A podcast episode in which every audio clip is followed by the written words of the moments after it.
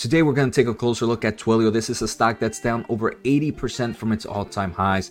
I want to kind of take a closer look at some of its bullish thesis right now. I'm going to mention three different points and I'm also going to talk about one bearish point that might be affecting Twilio at the moment. If this is your first time here, make sure to hit the thumbs up Make sure to hit the subscribe button, check out the pinned comment for a lot of great links, and also check out my tech channel where I post some great, awesome tech news. So let's get started. I do want to thank The Motley Fool for sponsoring this video, and make sure to check out fool.com slash Jose to get the top 10 stocks to buy right now. So as I am recording today's episode, Twilio is up about 4%. But like I mentioned, from its 52 week high, the stock is down roughly 81%. So let's start off with the first bullish point that I have on Twilio, and this is the market it hits and the solutions it provides. So for those not familiar with Twilio, they have created a toolkit to help developers around the world use Twilio to unlock the magic of communications to improve any human experience. So they have created APIs that are simple enough for any developers to use, yet robust enough to power the world's most demanding applications.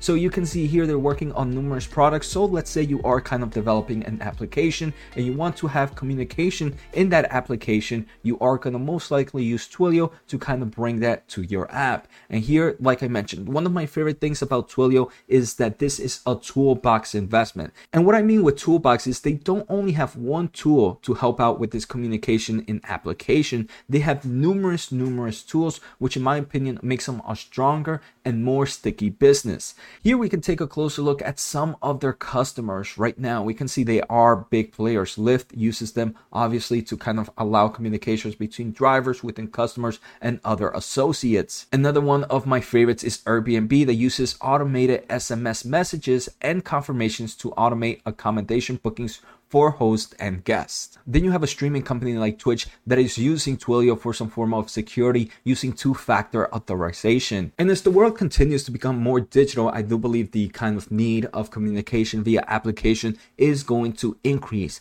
I do believe that many think this is just a COVID stock and only during COVID times would people want to develop some form of communication on their application. But I don't think that's the case as we continue to grow and advance in technology. I do believe we're going to need more in in-app application to kind of do things like customer response, customer acquisitions, maybe even advertisement and kind of security solutions as well. So I do believe this is a market as a whole that will continue to grow. My second bullish reason for Twilio is their overall growth. We can see in their most recent quarter, which was the first quarter, uh, they did show revenue growth of about 48%. This is a company that has made a few acquisitions, so organic revenue growth is still up about 35%. And look, that dollar based net expansion is 127%. They also did give guidance for the upcoming quarter, and they continue to expect 36 to 38% year over year growth and organic growth of around 27 to 29%. And here we can just take a closer look at some charts of quarterly revenue. You can see that, that nice uptrend quarter over quarter.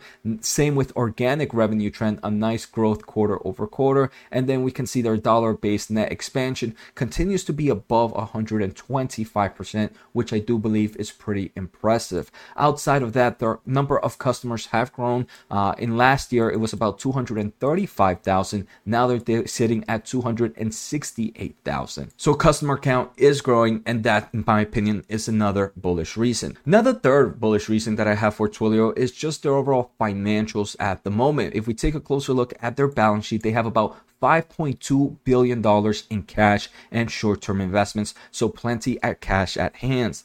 They do have about $1 billion in long term debt, but if we take a closer look at that debt, none of that is due anytime soon. They have about half a, mil- half a million in 2029 senior notes, and they have another half a million in 2031. So that's roughly 8 to 10 years from now. So again, with that strong balance sheet that they have in forms of cash and very low debt, I'm happy with their overall financials. Unfortunately, the company is not positive in cash flow from operations and they're not positive in earnings, and that's something we're going to take a closer look at in later on when we discuss some of its bearish points. This kind of goes with financials, or maybe might even make its own independent reason, but I do believe valuation for Twilio right now is super impressive. Price to sales ratio sitting at about 4.5. This is one of the cheapest it's been since probably even 2018 and 2017.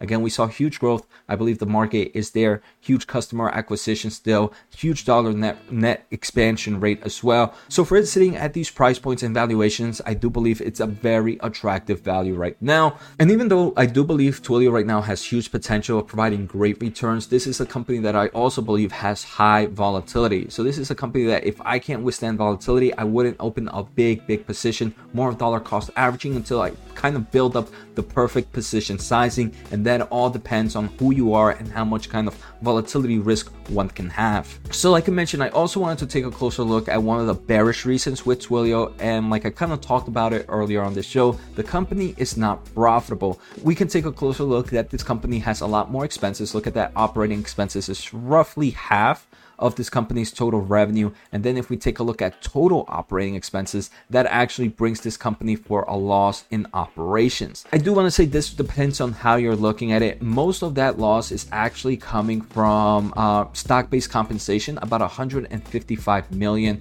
is coming from stock-based compensation. And if you add back stock-based compensation with amortization of acquired intangibles, then this company is actually profitable on the non-GAAP income from operations. At the same time, like I mentioned right now, um, non profitable companies are definitely taking a bigger, bigger hit.